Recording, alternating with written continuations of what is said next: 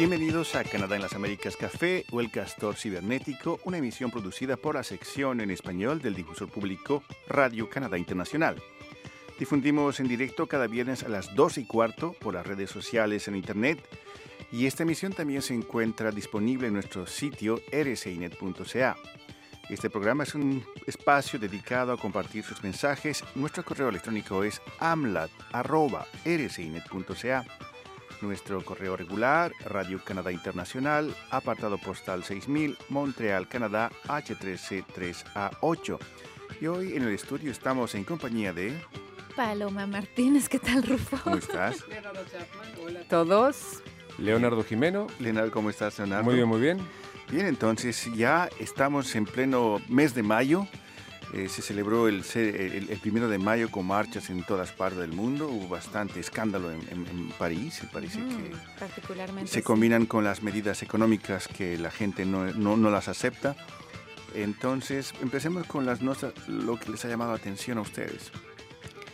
A mí personalmente, aparte de esa fiesta del primero de mayo, que no me llama la atención, digamos, pero porque es una cosa que siempre se festeja, los, se recuerda más bien los primeros de mayo, salvo aquí en Canadá, Rufo, aunque hubo algo, ¿no? En Montreal hubo marchas, creo que hubo hasta detenciones, eh, manifestaciones en Montreal, nada que ver con Francia o con París, porque la, los, las realidades son diferentes. Eh, hubo, por ejemplo, marchas también en Argentina, en Brasil, fue muy, muy grande y que es una marcha que se convirtió finalmente en un pedido de liberación a Lula. Entonces, sí, hubo, dependiendo del lugar donde se celebró, pues era un poquito diferente. Ahora, a mí lo que me llamó la atención y es una pregunta que me hago y es un tema bastante ligero, si se quiere, pero tiene un impacto. Es en la ciudad de Vancouver que una pareja decidió poner un restaurante y le puso de nombre Escobar, Escobar que uno pensaría que son colombianos como menos, pero no, es una pareja de indios o de, de Irán, no estoy segura, el apellido viene de esos lugares que no tienen nada que ver incluso con comida colombiana, nada. Y que ellos dicen que le pusieron Escobar con un juego de palabras también por bar, porque es un restaurante bar, pero además como está de moda, se puso de moda por Netflix, la claro. serie de los narcos, pues ellos pensaban que podía tener un impacto. Y lo tuvo. Favorable, favorable a su restaurante. Y ellos dicen, por ejemplo, nosotros no teníamos idea de, de que podría causar problemas porque la comunidad colombiana en Vancouver saltó. Claro. claro. Con razón, creo yo, porque para lo que, por lo que representa para la comunidad y los colombianos, lo que pasó en Colombia y con Escobar, ¿no? Ahora, esta pareja, la mujer hace, yo creo, una pregunta que tal vez es interesante o no, dependiendo de lo que ustedes piensen, pero ella dijo, hay restaurantes que se llaman eh, con el nombre de, del mafioso este, como era de Capone, Capones, o también hay otro que es Godfather Pizza, claro, que hay menciones a todos estos tipos Eh, y pues nadie, nadie toma ningún, tiene ninguna reacción, saben que son, eh, son en, en, del mundo del, del, del, crimen, ¿no? Sí, claro. aparte, no, eh, digamos que eh, en este caso está, como se hicieron conocidos en, tanto el Capone como los otros, es una cuestión de, de, de, de, publicación, en, en, este caso en Netflix o en el cine o tal. Claro. No creo que se haga referencia ni lo hayan puesto para recordar y no, para ellos enarbolar. No, ellos no, aclaro, pero es, es, que esta pareja lo tomó muy ligero al tema. Claro. Pero, Mientras que para los colombianos, claro. que, y que, que, además creo que Escobar es un poquito diferente al Capone. Sí, si uno pues... se pone a ver el impacto que tuvo en Colombia, en la sociedad civil colombiana, mientras yeah. que Al Capone, pues para mí era un delincuente, un mafioso y que, bueno, dis disparaba más bien a la policía o a, o a, otros mafiosos, ¿no? No sé hasta qué punto es... Eh, si, dicen que los dueños son indios, entonces quizás, ¿qué pasaba si llamaban restaurante eh, Gandhi, claro, el Palacio de las eh, Carnes para, Asadas, claro, no, sabiendo no, que Gandhi sí. era vegetariano? o un restaurante iraní que se llame Ayatollah's Best claro. Sí, sí. Pero eh, lo, que, lo, es, que... Me, lo, que... me, llamó la atención es la, el argumento de esta pareja. Sí. Para ellos pareciera que no tendría ni, ni, ningún problema, ¿no? Pero quizá eso se puede ver por la cultura popular, porque inclusive probable. cuando en los años 40 y 50, cuando Humphrey Bogart hacía papeles de mafioso, claro, mafioso sí. cuando visitaba ciudades presentando su película, lo querían mafiosos, matar. No, no, le mandaban sus mensajes diciéndole que la, los mafiosos le presentaban sus respetos profesionales. Ah, caramba. Y muchos mafiosos en, en los años eh, 80, 90 declaraban que ellos veían las películas del padrino para saber cómo vestirse. Es decir, que la, la mafia, tal como es, es toda esta, esta idea de, de la mafia, pues fue nutrida, alimentada, creada por la cultura popular. Y esto del Y narcotráfico... por los medios. Claro, esa es que la- retomaron los medios y la, la cultura Sí. popular se reapropia de todo eso y lo transforma finalmente, ¿no? Entonces, y- no sé, yo quizás soy medio, medio cínico, pero que el restaurante se llame Escobar, pues es... No creo que sea cínico, pero me la- me preguntaba solamente si realmente eh, puede herir tanto las sensibilidades. Bueno, eh, mucha gente se manifestó. Sí, Muchísima sí, sí, pero- gente. Están muy seguro. enojados. Sí, Sí, pero hay, hay restaurantes tan Pancho Villa, tacos, la taquería de Pancho Villa. Bueno, no puedes Pero no comparar era a mafioso, Escobar Pancho Villa, Claro, no, no, Sí, es como si, si en Argentina ey. pusiera, acá alguien pusiera Videla pizza. Ah, ok. No, Ah, no, a mí me Claro. molestaría muchísimo. Claro, exacto. O sea, Exacto. eh, eh, No, quizá era Vidalitas. No, no, pero es ah, otra no, eso cosa. ya es otra historia. Es otra cosa, pero es Pero, con, con pero, el- pero, pero no es lo mismo. Tampoco, Videla era un, dio un golpe de Estado y era un dictador. Aquí estamos hablando de otros niveles. Yo creo Sí, que no sí, se puede sí, comparar peras con razón. manzanas, Claro. pero lo que Guayabada con melocotones. pero sí creo que hay mucha gente se sintió ofendida. No, seguro. Y sí. hubo, yo vi en los medios sociales las comun- la comunidad latino-canadiense en todo Canadá, no solamente en Vancouver, se expresó y yo creo que había bastante, bastante descontento al- alrededor de esta idea. Ahora, eh, si me preguntas a mí que me llamó la atención, más allá de esto, que sí lo estuve siguiendo en los medios sociales, a mí me llamó la atención la noticia que un centro comercial entró a Riviera, aquí en Quebec, finalmente decidió readmitir la presencia de adolescentes sin adultos, porque había prohibido la presencia de adolescentes ¿Hasta qué edad? hasta los 18 años. Si no tenían un adulto acompañándolos, no querían que entraran. ¿Por, ¿Por qué? qué? Porque Oh. resulta ser que algunos de estos adolescentes saliendo de la escuela se iban al centro comercial a pasar el tiempo con sus amigos. Lottering. Much- exactamente, muchos, muchos Hacían la cuca. tranquilos, sobre todo con el frío. Tiene que explicar qué es la cuca después. Sí, porque se puede interpretar. No, no, no. Ah, que no, hay- no, hay- hacer la cuca Hacer era... la rata, la mm, cuca, este, te- te- escaparse. En vez cuando de ir a se la escuela, te escapabas y te ibas al centro Esa, comercial. depende exacto, depende o en sea, qué lugar ok. de, de Claro. América Latina te encuentras. Central o Latina, se utilizan distintos O tipos sea, de... faltar a la escuela por Exacto, irse a sí, sí, sí. pasear. Pero, pero mintiéndole a los padres que, Hacerse vas la a, que te chupina. vistes y te vas, pero no vas a la escuela. Exacto, hacerse la Yo hice chupina. eso una vez y me pillaron inmediatamente, entonces nunca más lo hice. Yo lo hice Estaba tan mal 19 hecho. 19 días consecutivos. ¿Ah? ¿Hiciste una? ¿Cuántos? 19 días consecutivos. ¿Y, nu- y- y nunca te denunciaron a claro tu que lo casa? denunciaron, pagué muy caro. Pero Ah. esa es otra historia. Caramba, esa es otra chupina de historia. Rufo. Bueno, Otra historia. Entonces estos chicos de, una es- de dos escuelas cercanas al centro comercial iban, la mayoría de ellos no hacían nada malo, se divertían, jugaban, comían un helado, platicaban, sobre todo en los, en los, en los meses del invierno. Claro. Pero uno que otro, o un, algunos grupitos, Mm. eh, hicieron algunas cosas que molestaron a los comerciantes, robaban algunas cositas, ¿ah? Ok. No eran grandes rateros, pero robaban cositas. Molesta. Y eh, exactamente, entonces decidió el centro comercial no permitir más la entrada de adolescentes ¿Y cómo hicieron para no dejarlos entrar? Pusieron policías por todos por lados. todas las entradas. Le salió caro el tema. Pues- Prohibido para, para mayores de 18 años. Menores de 18 menores. años Sí. sin mayores no podían Sin entrar. acompañar, qué Wow. ridículo. No duró mucho tiempo porque, claro, vieron el, vieron el impacto que eso tuvo en los medios de comunicación y tuvieron que mandar su servicio de relaciones públicas a decir, finalmente sí los vamos a aceptar, pero que se porten bien. Y la policía, lo gracioso es que la policía dijo, sí hay algunos, algunos casos que hemos tenido, pero no sé por qué fue tan Radical la tan medida. radical la medida porque en realidad no llama más la atención que ningún otro centro comercial, o sea, no es más ahí que en otros. Claro. Entonces, Para, para acabar con el Escobar, lo que, me, lo que me interesaría saber es, ¿qué tal era la cocina? Porque ha habido alguna bueno, no es crítica, algo- latinoamericana. Pero, pero, pero, ¿era buena la comida? ¿Hay alguna Es que se, inauguraba ahora, esta semana. Ah, ok. Entonces, se, a se debe de haber inaugurado. No sé qué tal es la comida. Rufo, mira la pregunta le- van a, Rufo. le van a poner chapo. Finalmente, Uy, que el Chapo murió, no, no murió el que hacía el papel del Ah, rubio, dije el que hacía el papel del, del rubio, del, del- el güero, como le dicen en la película esta, murió hace poco, que no sé de dónde era. No, Ah, no ya, estaba enterado. Yo tampoco. A nuestros bueno. amigos en, en América, en América Latina que nos están viendo, si ustedes eh, tienen en sus ciudades locales con nombres que eh, les, les parezcan complicados, pues háganos saber. Estamos siempre atentos a sus mensajes por Facebook y también por YouTube, así que este, pa- participe con nosotros que vamos a leer sus comentarios. Y a ver Sí, si, yo si tenía en Leonardo realidad, tiene algo en insólito. realidad es sola- no insólito, pero en, en realidad se va tornando insólito con el tiempo. Eh, y este es un saludo especial a los fanáticos de Star Wars. Hoy es el día de Star Wars. ¿Por qué? ¿Qué significa May eso? the fourth be with you. Yes. Dun, dun, Ay, dun, cómo inventan. Y mañana es 5 de mayo. El Al 5 de mayo. Viva, ya. Eh, Viva el Ok. 5 de mayo. Viva la fuerza hasta el 5 de mayo. Y el 5 de mayo es web. Vivan los, te- los tequilas. No, Rufo. Ok, bueno, no, ok.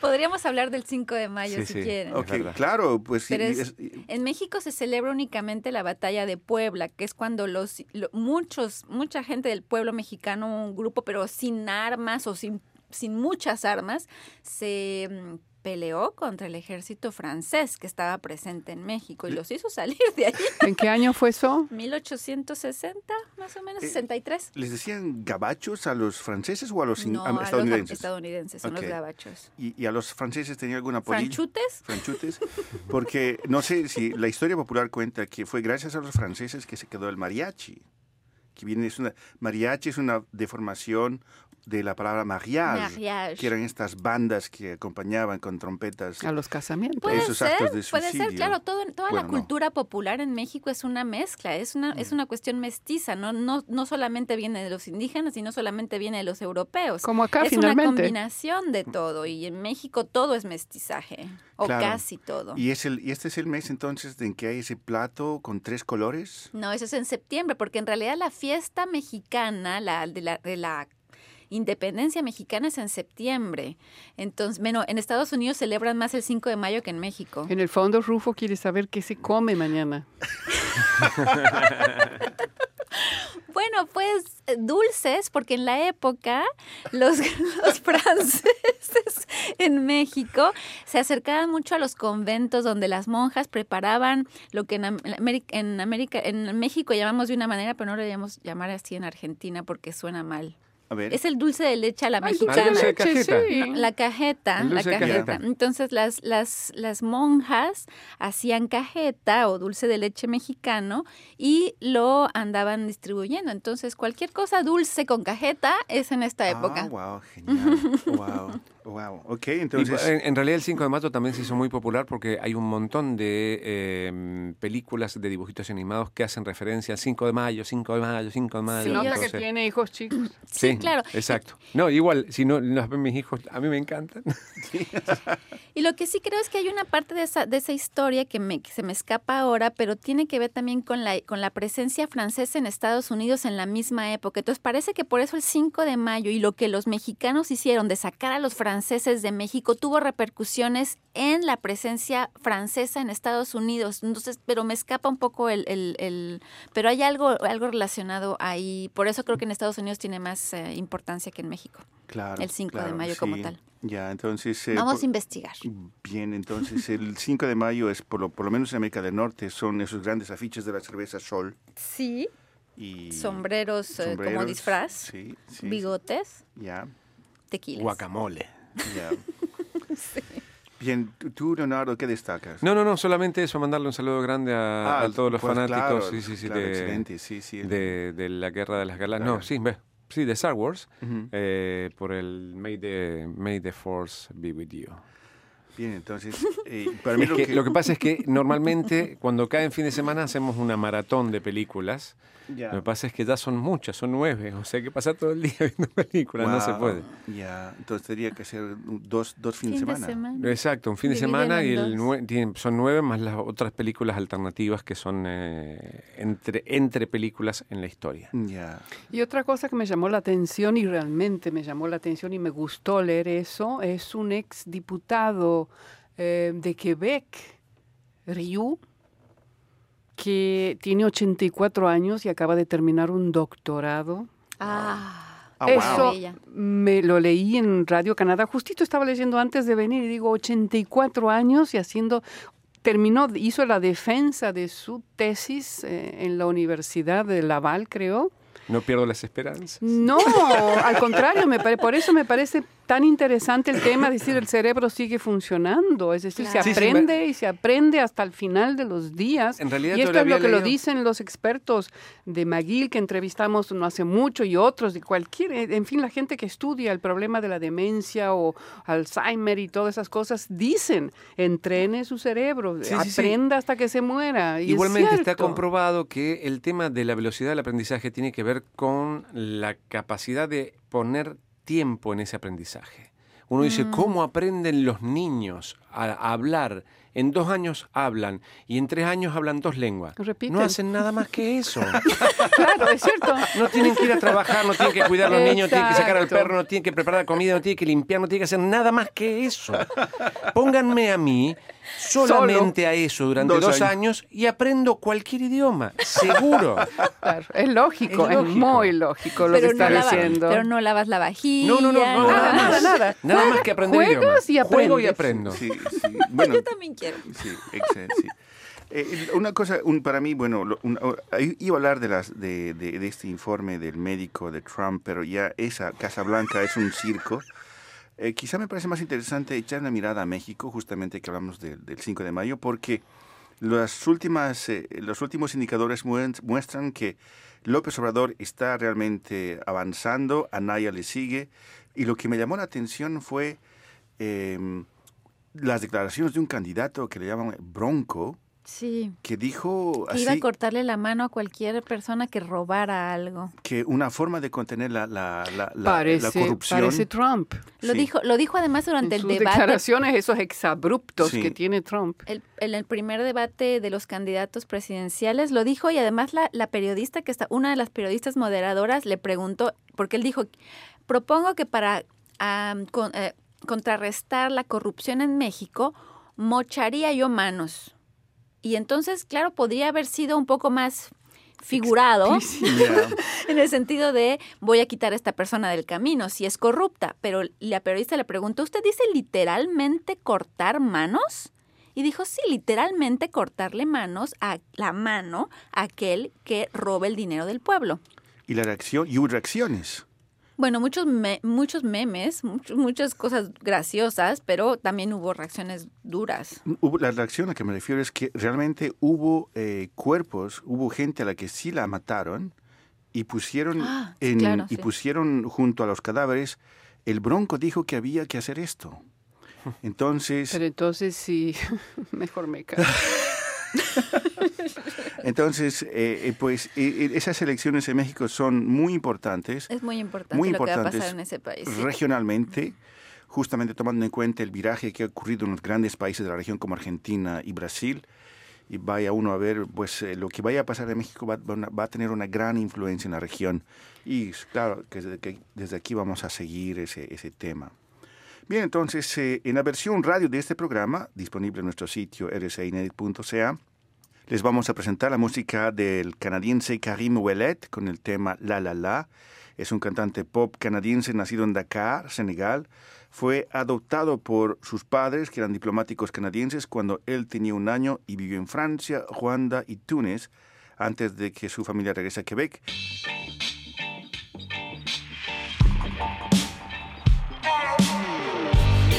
Me suis pas levé du bon pied, mais j'ai bien envie de te parler d'autre chose. Et comme on sait que tout a sa moitié, moi j'ai fait partie de ceux qui n'ont pas de chance. Ça me tanne et ça m'étonne de te voir, ne viens surtout pas me jaser de science. Moi je chéris presque tout ce qui se donne, car ce qui se vend ne me fait plus de sens.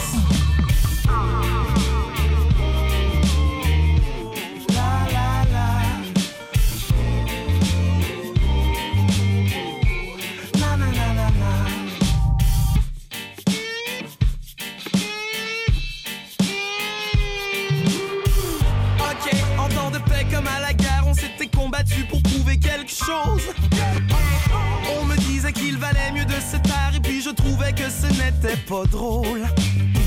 Je ne suis que deux pieds de plus sur terre, on s'en fout. L'un de nous devait tenter de laisser faire et l'autre part et puis ce n'est plus ça du tout.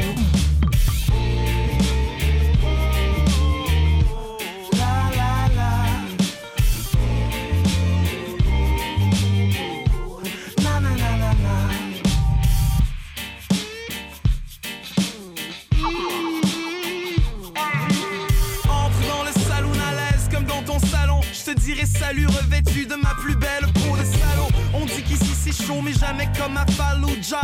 J'en ai rien à foutre de toi, moi je follow. Deux pieds pris dans un empire vampire. Peu d'hommes pieux pris pour notre avenir qui empire.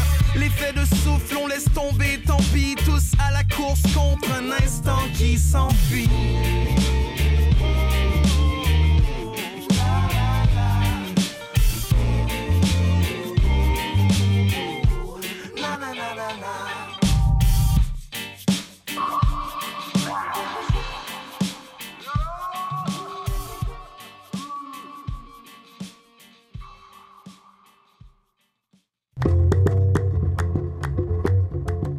Soy Mohamed El Alami, estoy en Tetuán, Marruecos, y les invito a escuchar el programa Canadá en las Américas Café de Radio Canadá Internacional.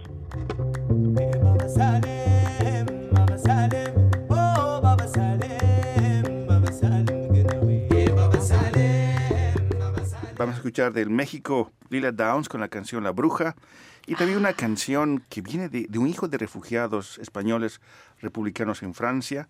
Se llama Lenny Escudero, falleció en 2015 a los 82 años y tiene una canción muy, muy romántica que se llama Pour una amourette, por, un, por un amorcito. Entonces, y nos despediremos como siempre con, la, con el tema di- dedicado a los espías, así que Exacto.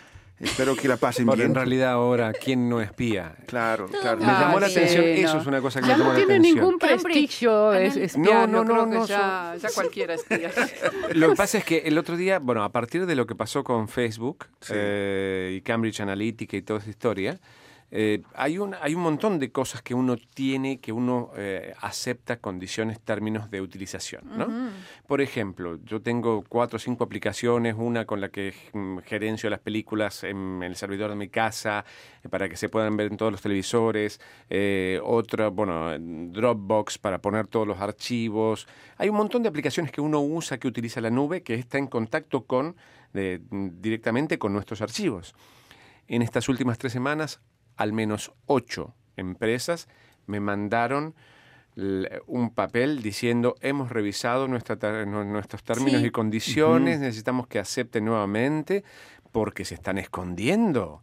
O sea, evidentemente todos robaban información.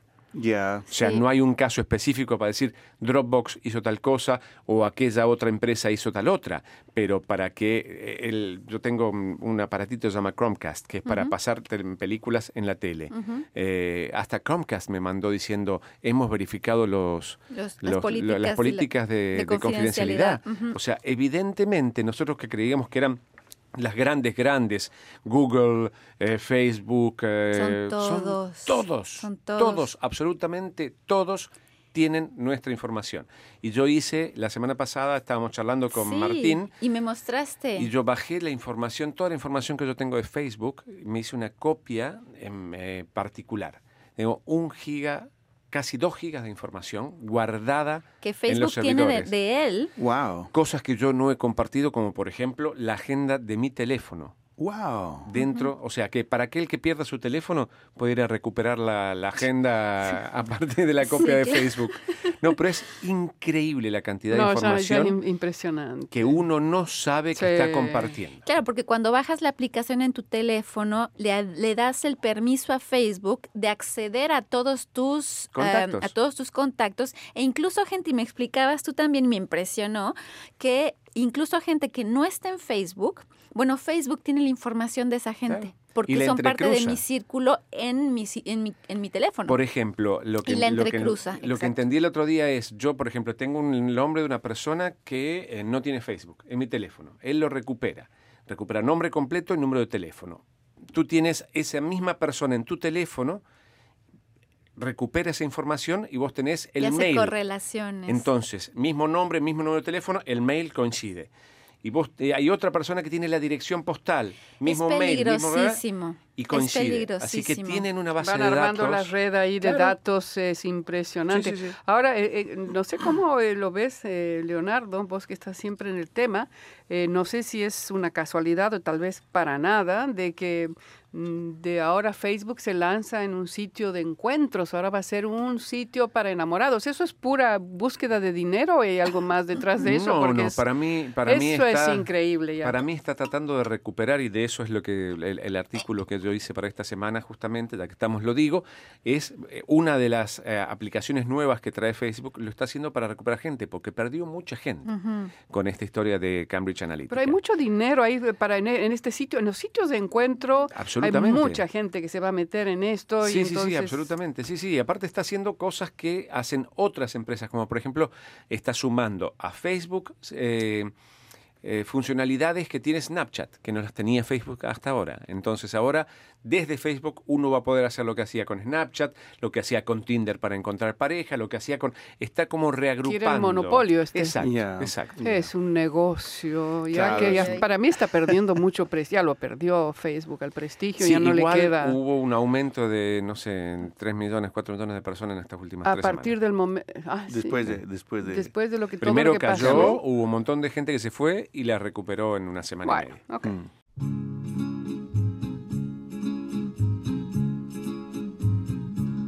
Pour une amourette qui passait par là, j'ai perdu la tête et puis me voilà. Pour une amourette qui se posait là, pour une amourette qui me tendait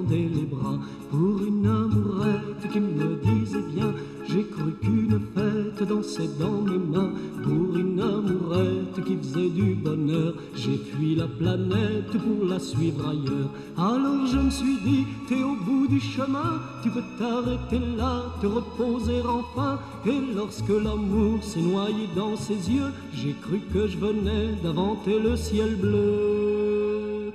Pour une amourette qui m'avait souri, je me suis fait honnête, j'ai changé ma vie. Pour une amourette qui savait m'aimer, pour une amourette qui croyait m'aimer.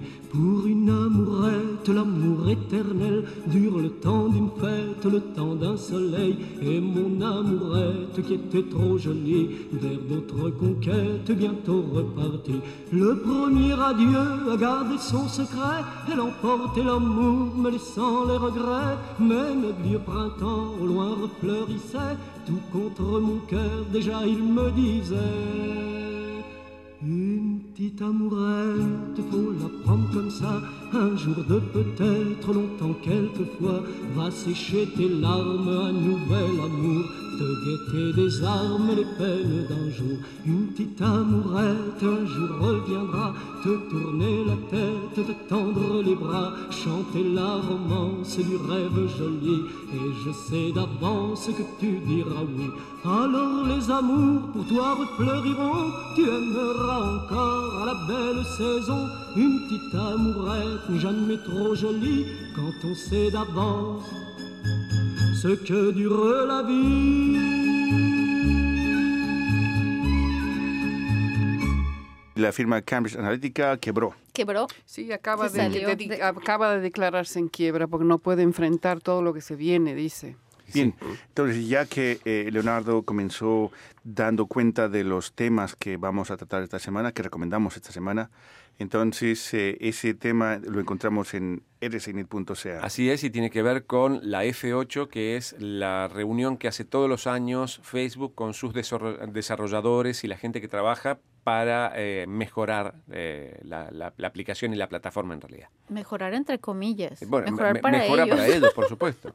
No, y para la gente Bueno, que anda buscando pareja también, también, por ejemplo, razón. con estas nuevas funcionalidades. O sea, pero aparte es bastante interesante lo de la funcionalidad esa de buscar pareja, porque no es que yo comparto toda mi información con la otra persona, sino que yo- te suscribes a un, no sé, a un baile especial dentro de dos semanas. Y yo también digo que yo voy a asistir. Entonces me, hace un macheo de coincidencias de mis gustos, mis preferencias, y me dice, estas cuatro personas tienen que ver con tu perfil. Entonces yo puedo ponerme en- en contacto con esa persona, pero con un alias. Wow. O sea para, que para empezar a eh, tener eh, algún Caramba, tipo de... ¿sabes qué? Anda a tomar un café. Voilà. O sea, Y, que y vamos a... Sí, encontrarte con alguien y conversar. Ya no existe. Sí, Ya no sí existe. existe, sí existe. Es o sea terrible, vamos a terrible. pasar de la... Leonardo. Vamos Pero a, está desapareciendo. Está desapareciendo, ¿no? Sí. Vamos a pasar de la manipulación política de Facebook a la manipulación sentimental. Exacto, ya que estamos. Wow. Ah, es así. Ya, bueno, entonces, ¿qué pasa? Que- Porque, ¿qué pasa con, o sea, que tu- tu- tus códigos afectivos son Educación. como, Educación y educación botones? a los, a los Claro. niños. Educación. No veo Sí, otra, no veo sí, otra. educación. Sí, pero educación, en educación por lo menos no te enseñan cómo qué hacer cuando estás, cuando te gusta una persona. No, no sé. No, Lo bueno, que pasa sabes es que que, sí, sí, yo creo que sí hay que una... eh, Lo dicen todos los, los, los Dentro los de poco los robots nos van a enseñar a los robots cómo seducir a la gente entre seres humanos. No, voy a- pero yo, vos sabés que yo conozco gente que se divorció con eh, de- de- después de 15, 20 años de casado y que no está acostumbrada a ir a un bar y no hay bares Sí. para ese tipo de gente. Entonces se meten en estos lugares de citas y conozco parejas bien conformadas de gente que se conoció varias. por Y- intermedio de aplicaciones. y no de este solamente-. Yo casé una pareja que se conoció en Lava Live. ¿Va? Claro, yo, les puedo nombrar a varios que ustedes mismos conocen, que conocemos No, seguro todos. se existe, Sí, y Ah, wow. funcionan, son parejas funcionan, que porque funcionan. la gente también está, eh, no, la- en realidad, para ese tipo de gente, la que no está eh, habituada a, al encuentro interpersonal, que porque hace ¿quién va- 20 años que no lo hace, Es que las Claro, oportunidades son cada vez menores también. Claro, también, también. hablando, en Y fin. irte a un bar solito a ver qué atrapas está como feo. Sí, no, y también. ahora también en el momento en donde uno mira de costado y me estás eh, acosando, es como más difícil. O Sí, sea, en no todo se- sentido. Sí, ya, hombre, ya. mujer, mujer, hombre, hombre, hombre, mujer, mujer. Es, eh, to- todo puede llegar a ser acoso. Todos los códigos han cambiado. Exacto, exacto. Y justamente, no sé si vieron esta semana también que de tres muchachitos, yo los llamo muchachitos, tienen 13, 14 años, del, de uno de los cole- de un colegio en la- cerca de la ciudad de Quebec, fueron acusados de difusión de, pornogra- de pornografía juvenil porque se compartieron entre ellos fotos de amigas suyas de la escuela, igual menores como ellos, adolescentes igual, y compartieron esas fotos entre ellos. Ahora están acusados de un crimen que es muy grave por no haber entendido las consecuencias de una cosa de, este- de esta naturaleza. Es decir, los medios sociales están modificando nuestras acciones y con esto tiene que venir acompañado, con estas acciones y cambios de comportamientos, tiene que venir acompañada la información. Estos chicos, digo, hicieron algo que no debe hacerse, lo sabemos, eso, eso no se hace.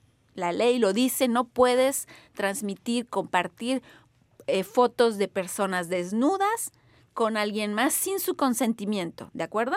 Entonces, eso lo- la ley lo dice, Claro. pero ellos son menores de edad y el crimen de hacer esa, esa difusión de imágenes pornográficas es muy grave y si son acusados como adultos bajo este crimen, las, las penas serán graves también. Entonces creo que, y, y lo que ellos dicen, los que, lo que argumentan es que son amigas de la escuela.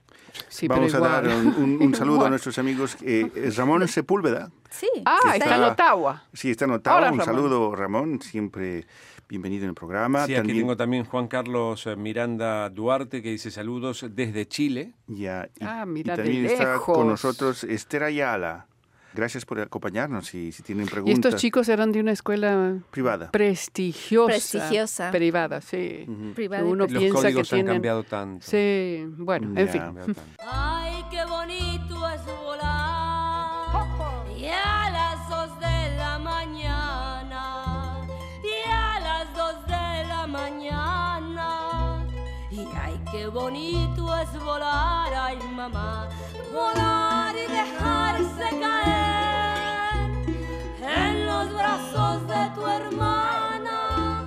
En los brazos de tu hermana y hasta quisiera llorar.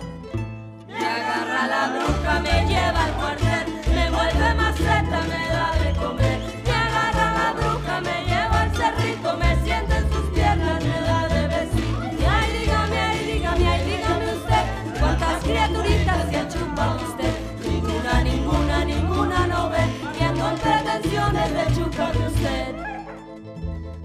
Y ahora sí, maldita bruja, ya te chupaste a mi hijo, ya te chupaste a mi hijo.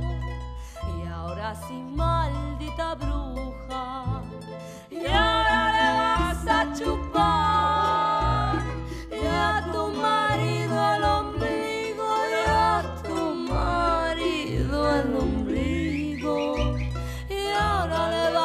Vas a chupar. Me agarra la bruja, me lleva a su casa, me vuelve maceta y una calabaza. Me agarra la bruja, me lleva al cerrito, me sienta en sus piernas, me da bebecito. Ay, dígame, ay, dígame, ay, dígame usted, cuántas criaturitas se ha chupado usted. Ninguna, ninguna, ninguna no ve que con pretensiones de chuparme usted. Bien, entonces tú, Leonora, has estado, nos vas a hablar del origami y la Sí, danza buto. Es que realmente a veces uno empieza a hacer una entrevista con una idea y terminas por otro lado. Eso es lo que me pasó. Esta es una, es una película que acaba de salir, acaba de estrenarse del quebequense. Que no me acuerdo, bueno, en todo caso ya me vas a Patrick, eh, Patrick, eh, bueno, ya se me olvidó el nombre, Patrick Demers, acaba de sacar esta película que se llama Origami, el actor principal es François Arnaud, que toda la gente lo debe conocer por, porque es el actor principal muy conocido en la serie Borgia o Borgia. Ay, sí. Es Sí, guapísimo, perdón. Guapísimo. Bueno, dicho, dicho sea de Dicho paso. sea de paso. Bueno, el tema es que en esta película, eh, el- bueno, la trama es, eh, pasa con, es un joven que se dedica a obras, a vender, eh, o- curador de obras de arte asiáticas. Pero hay una historia increíble que se va mezclando entre el pasado, el presente, y es como un poco, dicen, el origami. Es decir, el origami es este arte japonés del papel que puedes hacer obras de arte con un origami sin cortar nunca el papel, ni con la tijera, ni utilizando goma, nada, en fin. Entonces, entrevisté a uno de los actores principales de esta película, que es eh, Milton Kanata, que es un eh, eh, brasileño de origen padre japonés, madre japonesa brasileña que vive ahora aquí en, en Montreal. Habla español muy bien, ¿ah, Milton? Habla muy bien, se desenvuelve muy bien en español. Y entonces hablando con él sobre el rol que él jugaba en esta, que tenía en esta película, me dice, ah, a mí lo que me ayudó muchísimo a jugar este papel fue que yo aprendí la danza buto. Y siguió hablando, y siguió hablando de otras cosas. Porque la, y después volvió y dijo, eso me ayuda muchísimo. Entonces me puse a investigar después, y esta danza buto, y además él lo nombra al al, al- profesor que le enseñó, que es una eminencia en Japón, el que enseña esta danza buto, que es, un, es una danza, yo vi un poquito en internet, es, es- son movimientos lentísimos y con una precisión impresionante cada movimiento. Y entonces él dice que el haber hecho ese, ese haber aprendido esa danza le ayudó a, a- a jugar ese rol, porque como es una película de no más de 5 millones de dólares en Quebec, dice esto no es Hollywood, no tienes un coaching que te va diciendo cómo actuar, cómo Claro. moverte, pero eso, el hecho de haber actuado para hacer su papel de un, un japonés misterioso, que lo ayuda al personaje principal en este tema, porque el, el, el, el quebequense hace viajes psicológicos del pasado y del presente, pues me- me- finalmente le puse de título Encuentro del origami con la danza buto, porque realmente ahí hay como una especie de síntesis entre lo- el actor y lo- su aprendizaje en el pasado de esta danza y cómo eso le sirvió en la película Origami. Y aparte de eso, por supuesto, hablamos y él hace referencia a los estereotipos aquí en Quebec sobre los actores actores que tienen, eh, son negros o asiáticos como él o latinos y que les cuesta muchísimo encontrar papeles que se salgan de esos estereotipos, Claro. roles. Entonces, aunque él dice que en Quebec está avanzando la cosa, está cambiando, todavía falta mucho. Y bueno, y conversamos de otras cosas más y por supuesto de la película y del, del lazo de él y la relación que estableció con el director, con el que escribió el libro. Entonces, el que quiera pues eh, interesarse en el tema, ahí está la entrevista. Muy bien, Paloma, tú estás, bueno, has tocado el tema del talco para, para los bebés y el cáncer, aunque no, el talco no usado en bebés. El talco no, usa- no usado en bebés porque quienes presentaron una demanda en, en contra de dos compañías que producen estos talcos para bebés, Johnson Johnson y Valiant, eh, fueron demandadas legalmente por una por un grupo. Es una demanda colectiva en que aquí en Canadá podría crear precedentes porque según el fallo del Tribunal Superior de Quebec que fue dado este miércoles, se autorizaron esta se autorizó la demanda. Entonces no se sabe los resultados ahí aún, por supuesto, pero si ganan su demanda, las, las mujeres que presentaron este, esta demanda, pues sería, sería un caso impresionante porque ah, se demostraría que este tipo de, de, de, polvos, de sustancias, podrían provocar, provocan el cáncer y que las compañías lo sabían y que lo seguían vendiendo sabiéndolo, porque hay pruebas científicas que aún están siendo eh, preparadas para presentarlas ante el tribunal, em, que están, que son parece que no tienen, no tienen, no se pueden refutar. Irrefutables. Entonces, sí, en eso Ya hubo casos, si no me equivoco, Paloma, y además que condenaron a la empresa. Exactamente, entonces, y condenaron a la empresa a pagar muchos millones de dólares. Entonces, esto sería un caso en casos sin precedentes en Canadá y parece que aquí en Canadá habría alrededor de 470 mujeres canadienses que utilizaron este talco y que tuvieron como durante varios años, ¿no? No un día y después no, sino haberlo utilizado durante un cierto periodo de tiempo y que había provocado eh, mm. el cáncer en los ovarios de estas mujeres. 470 alrededor en Canadá. Sí, eso hace pensar también este otro caso del uso de, de, los tampones y la reacción química de la dioxina que inclusive llegó a causar fallecimientos. Sí, porque con lo que con, lo que hacen, con lo que fabrican estos estos eh, instrumentos, estas es, es, es em, cancerígeno. Bien. Lo que destaco esta semana, lo que les invito a que ustedes puedan escuchar, es una entrevista con una indígena guatemalteca, Lorena Cabnal, que ella eh, plantea que la lógica del pensamiento occidental no es suficiente como para dar respuesta a los problemas que enfrentan los pueblos indígenas. Y ella plantea algo muy interesante y ella habla de, la necesidad de una ecología política crítica. Es interesante porque estaba en el marco de universidades y hay este duelo entre la razón y la metodología de ordenar pensamientos e ideas dentro del campo universitario y ella que viene a la universidad para explicar otras formas de organizar y las ideas, el, conocimiento y, de, pasar conocimiento. Y mm. sin embargo, ella se apropia del lenguaje académico, toda la terminología de, de, este tipo de, trabajos, pero lo que ella plantea es que mm, hay que dejar de ver a los saberes indígenas como como mitos o como costumbres rituales y mm. verlas más bien como forma de conocimiento. Y esto se dio en el marco de un simposio titulado Perspectivas sociales y teóricas sobre la verdad, la justicia y la reconciliación en las Américas. Y el ángulo era justamente la memoria. La mm. memoria. Había una frase que, que dijeron, que él explicó y decía que justamente sin, sin memoria no hay justicia y bueno, algunas ideas muy interesantes. Interesante, porque vivimos siempre con una noción del conocimiento, una noción de la información, una manera de pensar y, y, no nos abrimos a otras cosmologías, otras maneras, cosmogonías también. Claro, porque el cerebro está como un gato encerrado en la caja de la racionalidad.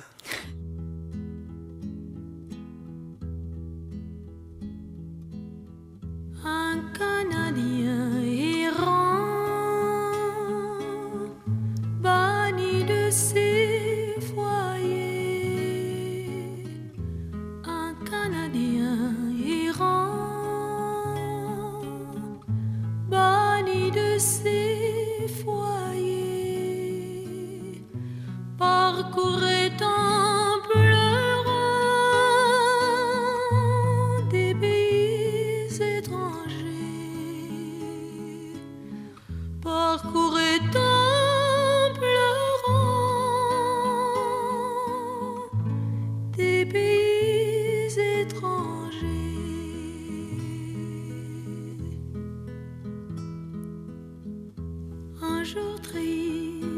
dépenser.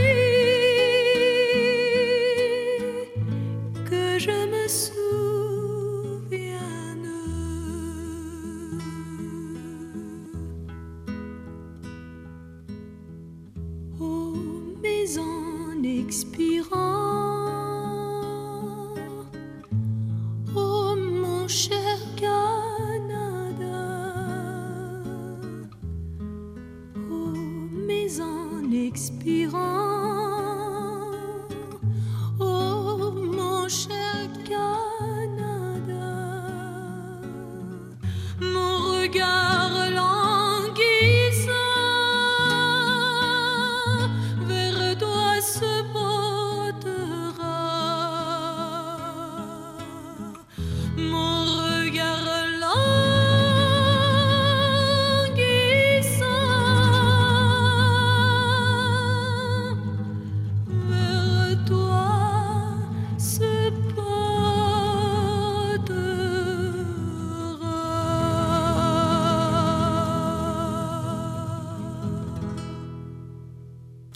Acuerdo en la Universidad de Quebec, que aquí de Montreal era una de las grandes discusiones en un momento dado. Había tanta inmigración que, se, que llegaba a la universidad y en los, eh, por ejemplo, en la Facultad de, de Comunicaciones, uno de los planteos que hacíamos eh, era por qué no hay autores latinoamericanos que son tan conocidos, que tienen ideas nuevas y que son conocidos en Europa, pero no llegan aquí, porque hay un monopolio también aquí del conocimiento, ¿no? Claro. que proviene sobre todo de Estados Unidos y de Francia Europa. también, Sí. dependiendo Sí. de dónde. Mm. Y finalmente empezaron a llegar de a poquito, ¿no? Autores como. Jesús, Jesús Martín Barbero, que fue traducido al francés, o, o Canclini, Ujú, que ¿no? De los grandes. Sí. Y que son, tienen un pensamiento original y que tienen eh, nuevas teorías de la comunicación. De- ¿Cómo se Entonces, llamaba el chileno también? que Sí, también. eh, ay, no me voy a acordar. Son Que- dos chilenos en realidad que sí, hicieron sí. toda una teoría, un desarrollo de una teoría de la comunicación que se ahora se estudia. Armando Matelar y su colega Sí, eh, no me había con el que acordado. tra- tra- tra- hizo este librito célebre, ¿Cómo leer al Pato Donald? ¿Cómo leer al Sí, Pato sí, Donald? Sí, sí. Esta, esta, mu- esta mujer explicaba que sin la memoria, la verdad es mentira, la justicia ventaja impune y la reparación son solo migajas. Una mirada a la historia de Guatemala, ¿no? que es uno de los países con unos niveles de violencia increíbles, y ella decía que desde el punto de vista de las mujeres, las condiciones de la guerra no han cambiado, porque las mujeres siguen muriendo. Entonces, eh, interesante la conversación con esta indígena eh, guatemalteca Lorena Cabnal. Son los temas que le recomendamos esta semana en nuestra, nuestra emisión. Y no podemos acabar el programa sin por lo menos dar Por lectura a algunos mensajes de nuestros amigos oyentes que se han tomado el tiempo de poder es- de escribirnos. Esther Ayala nos hace. ¿Quién? Ah, Esther Ayala. Este es muy Hola. bien. Nos manda un saludo, así que bueno, un saludo para ella. Exacto. Yo tengo un mensaje, ¿puedo empezar? Claro. Adelante. Eh, sobre el tema este de que un canadiense linchado en Perú estaría vinculado al asesinato de una sanadora aborigen. Y hay un comentario acá que dice, al leer el ar- este artículo, hay como una aparente contradicción en el artículo escrito en español y en francés, Es de Radio. Canadá Internacional. Sí, entonces dice, la versión francesa dice que el canadián que fue ahorcado o linchado por una foule, por un, por un grupo de Una personas turba. en Perú, era tal vez inocente, mientras que en la versión en español decía un canadiense linchado en Perú estaría vinculado al asesinato de una sanadora indígena. Yo creo que hicieron, un, o hicieron otro artículo en francés rectificando el tiro. En realidad lo que sucedió es que la información que estaba saliendo cuando hicieron la primera noticia en francés no fui yo. Era a cuentagotas y después lo rectificaron, me parece. Bueno, hoy dicen que toda la evidencia apunta al canadiense, todo, porque se han encontrado Sí, las las balas se corresponden a las balas que él compró, eran de él antes de haber cometido su, habría cometido el asesinato. Ah, caramba. Eh, Sí, sí, sí. sí, Ah, sí, entonces Y las todo- evidencias se presentaron. Toda apunta a que fue el canadiense el que la mató. Y el que nos dice esto, aprovecho para decirles que me gustan mucho sus artículos, sus publicaciones y que les deseo un gran éxito en todas las actividades ¿Quién es? cotidianas. Ah, escribe Luis Eduardo Cortés. Será de... Luis Eduardo Cortés. Ojalá que... De- a veces, a De veces... América Latina. No sé por qué escribe en francés. eh, así, Eh, eh, ok, ah, Ah. Ah, wow. Inmigrante canadiense de América Latina. A lo mejor nació acá. Hijo, Claro, hijo, sí, A lo mejor sí, nació acá. Claro, sí, sí. Un mensajito por acá tengo para el tema los empleos más buscados por las empresas canadienses. Noé Matadamas dice un reconocimiento y gracias a Ana Luisa Iturriaga por su movilidad y toda la ayuda para los migrantes, pues es determinante la coordinación para concretar la ayuda. Gracias a Noé por este mensaje. Otro mensaje en este caso de Javier González Nungaray que mm, comenta sobre la información aplazan hasta junio el juicio contra Husky por derrame de petróleo. No sé por qué esta empresa posterga la sesión del juicio si está aceptando su culpa, incluso hasta pide disculpas. Amigos, el periodismo que ustedes aplican en su tema de RCI es muy profesional. Lo felicito. Entonces, este mensaje de Javier González Nungaray. Aquí tengo mensajes sobre, sobre el tema la expansión del universo finalmente explicada. Y lo manda Sonia Neisa y ella dice, buenas tardes, quisiera que me ayudaran con esta pregunta. Es del colegio para mi hijo. La pregunta es, ¿la expansión del universo son como proyectiles moviéndose en el espacio desde un centro común? Sí, Como proyectiles, no sé. No sé si como proyectiles, pero sí creo que a partir de un centro común. Ahora, lo que pensando en el, en el espacio, en el universo, me quedé asombrada de ver la- el último trabajo que hizo Hawkins, Sí. que lo publicaron ahora, y que dice que el universo es finito. Es finito. Es finito. Ah, wow. Ah, la, la, la, la. Entonces, eso es, me impresionó este artículo. tiene lo forma leí. de tortuga. Ah, no sé. Pero me, me, me, me Claro que cuando- es una leyenda, sí, ya. Es Wow. finito, entonces, y lo dice por qué. Y ese es un, es una, un trabajo que él hizo y que lo iban a que había sido ya aceptado para ser publicado antes de su muerte. Y que lo acaban de publicar. Entonces, Ay, qué interesante. es como que yo cuando leo eso me parece que hay una pared que donde uno llega y se acabó Claro, el espacio. Es- Claro. Termina, llega- en algún lugar termina. El problema que plantea esta pregunta es que hay un centro y según todos, bueno, algunos estudios de, de- de la, de la- de- del espacio, no hay centro, no hay arriba ni hay abajo, que todo es simultáneamente al mismo tiempo es y no es. Pero tal vez lo, lo, lo finito es que va y viene, entonces no, no es una pared en la con la que te topas, sino No, la que pared es mi idea. Sí, No, por no, eso. no, no, no, Pero no, lo no. que quiero decir es que tiene que ver con lo que con lo que dice Rufo, porque si el si hay un, un fin al universo, tal vez haya como una vuelta y después tiene que volver hacia el centro. Como Yo creo que tendríamos que invitar a, ¿cómo se llama? La, la- la, mm, señora que estuvo con nosotros eh, la semana pasada con los vinos. Ah, ya. Y hablar del universo. Eso vendría muy bien. ¿No Bien, a ¿Sabes que había una candidata astronauta de origen latinoamericano, ah? Ah, qué bien. Leira Retamal hace, un- hace, hace varios años ya. Entonces podríamos invitarla. Era una científica, una matemática y científica. Entonces, ¿Dónde vive? Eh, En Quebec, en algún lado en Quebec. Ah, sí, Entonces podríamos. bien, sí, claro, sería yo tengo su interesante. número de teléfono. Oh, perfecto. sí, Muy sí, bien. Muy Ya. interesante. Y le- empezamos la entrevista con esa pregunta. Ok. Y, co- y traemos a la de los vinos también. Las combinamos. Bien amigos, aquí llegamos al final de nuestro programa. Ha sido siempre un gusto compartir esta hora con ustedes. Estaremos de regreso el próximo, el próximo viernes. Estuvieron hoy en los micrófonos Paloma Martínez. Leonora Chapman. Leonardo Jimeno. y quien les habla Rufo Valencia. Nos despedimos como siempre con una canción dedicada a los espías, así que el que al que le tocó pasarla escuchándonos, pues seguramente esperemos que también se haya ya no nos escuchan, no hace falta. Son, son máquinas. Somos Sí, inocentes. Somos inocentes, ya lo saben. Bien, Adiós, cuídense adiós. mucho. Adiós. man who leads a life of danger. Everyone he meets, he stays a stranger. With every move he makes, another chance he takes. Odds are he won't live to see tomorrow. Secret agent man, secret agent man. They've given you a number and taken away your name.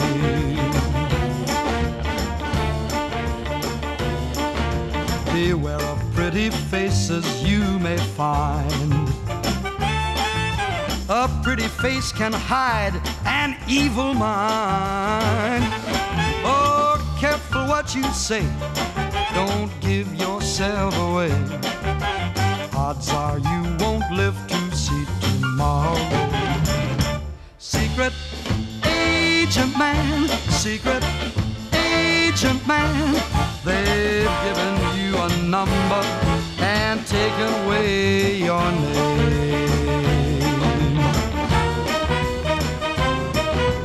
Sunning on the Riviera one Bombay alley next day. And if the wrong word slips while kissing persuasive lips, odds are you won't live to see tomorrow. Secret agent man, secret agent man, they've given you a number and taken away your name.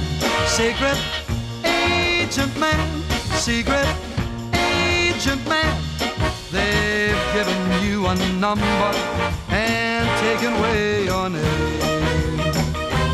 Only got a number, secret agent man. They've taken away your name. Secret agent, secret agent. He is a spy, secret agent. Bleeding in a Bombay alley. Kissing every Sue and Sally. Secret agent, secret agent.